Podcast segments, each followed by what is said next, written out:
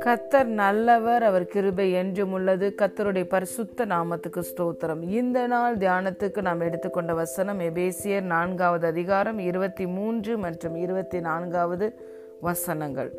உங்கள் உள்ளத்திலே புதிதான ஆவி உள்ளவர்களாகி மெய்யான நீதியிலும் பரிசுத்தத்திலும் தேவனுடைய சாயலாக சிருஷ்டிக்கப்பட்ட புதிய மனுஷனை தரித்து கொள்ளுங்கள் ஆமேன்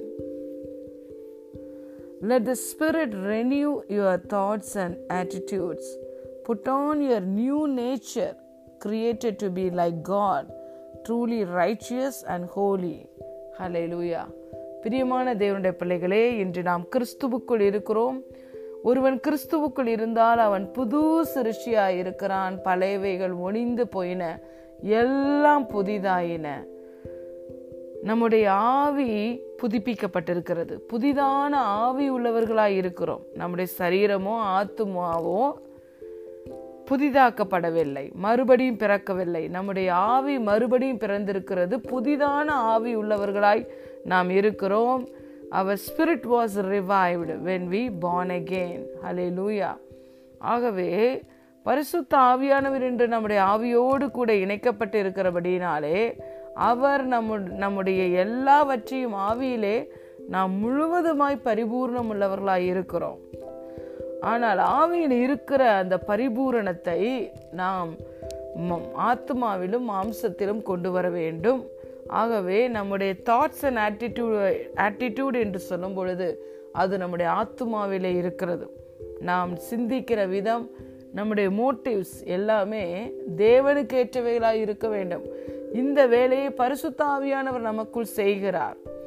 பரிசுத்த ஆவியானவரால் நடத்தப்பட நம்மை நாம் ஈடு பண்ணும் பொழுது நம்முடைய எண்ணங்களும் விருப்பங்களும் மாற்றப்படுகிறது. ஆவியானவரால் அவைகள் சீர்திருத்தப்படு படுத்தப்படுகின்றன ஆகவே நாம் ஆவியினால் நடத்தப்படும் பொழுது தேவனுடைய புத்திரர்களாய் இருக்கிறோம். நம் நம்முடைய ஆவியிலே நாம் பார்க்கும் பொழுது தேவனை போலவே இருக்கிறோம். தேவன் தம்முடைய சாயலை நமக்கு தந்திருக்கிறார். மெய்யான நீதியிலும் பரிசுத்தத்திலும் தேவனுடைய சாயலாகவே நம்முடைய ஆவியின் மனிதன் சிருஷ்டிக்கப்பட்டிருக்கிறான். நம்முடைய ஸ்பிரிட்டை பார்க்கும்போது அது ஜீசஸோட ஸ்பிரிட் போலவே இருக்கும். நம்ம ஸ்பிரிட்டோட இமேஜை பார்க்கும் பொழுது அது இமேஜ் ஆஃப் ஜீசஸ் கிரைஸ்டாவே இருக்கும். தன்னுடைய சாயலை தேவன் நம்முடைய ஆவிக்கு தந்திருக்கிறார். இந்த ஆவியின் மனிதனை நாம் மாம்சத்திலே சரீரத்திலே தரித்து கொள்ள நாம் முடிவு எடுக்க வேண்டும். We choose to put on new man we choose to put on new nature in our flesh hallelujah we choose to put on Christ in our thoughts and deeds and actions இதை நாம் தான் choose பண்ண வேண்டும். Free will is given to us யாரும் நம்மளுடைய அனுமதி இல்லாமல் நம்முடைய வாழ்க்கையில் மாற்றங்கள் நடக்காது. நம்முடைய விருப்பம் இல்லாமல் அனுமதி இல்லாமல் எதுவும் நம்முடைய வாழ்க்கையிலே நடக்காது. Because free will is given to us நம்ம எதை சூஸ் பண்ண போகிறோம்?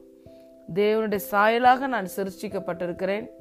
தேவனை தரித்து கொள்ள விரும்புகிறேன் என்று நாம் முடிவெடுக்க போகிறோமா? அல்லது பழைய மனுஷனுடைய கிரியைகளையே தொடர போகிறோமா அது நம் ஒவ்வொருவருடைய கரத்திலும் இருக்கிறது. இந்த இடத்தில் பவுல் சொல்லுகிறார் put on the new nature put on the new man put on Christ hallelujah ஏனென்றால் சகலவற்றை நம்முடைய ஆவியிலே தேவன் புதிதாக்கி இருக்கிறார். அந்த மாற்றம் சரீரத்திலையும் வெளிப்பட வேண்டும். அந்த மாற்றத்தை சரீரத்தில் கொண்டு வர வேண்டுமானால் முதலில் நம்முடைய மனதை நாம் மறுரூபப்படுத்தும் பொழுது அந்த எல்லா ஆவியிலே இருக்கிற அந்த மாற்றம் அப்படியே மனதின் வழியாய் சரீரத்திலே வெளிப்படும். ஆகவேதான் உங்கள் உள்ளத்திலே புதிதான ஆவியுள்ளவர்களாகி மெய்யான நீதியிலும் பரிசுத்தத்திலும் தேவனுடைய சாயலாக சிருஷிக்கப்பட்ட புதிய மனுஷனை தரித்து கொள்ளுங்கள். பிரியமான தேவனுடைய பிள்ளைகளே உங்கள் புதிய மனிதன் கிறிஸ்துவை போலவே இருக்கிறான். கிறிஸ்துவின் சாயல் உங்களுக்கு கொடுக்கப்பட்டிருக்கிறது. அதை என்னுடைய மாம்சத்திலும் நான் தரித்துக் கொள்வேன் என்று நீங்கள் முடிவு செய்யும்போது ஆவியானவர் உதவி செய்வார். அதன் அதற்கு பிறகு அது உங்களுடைய லைஃப் ஸ்டைலாக மாறும். God bless you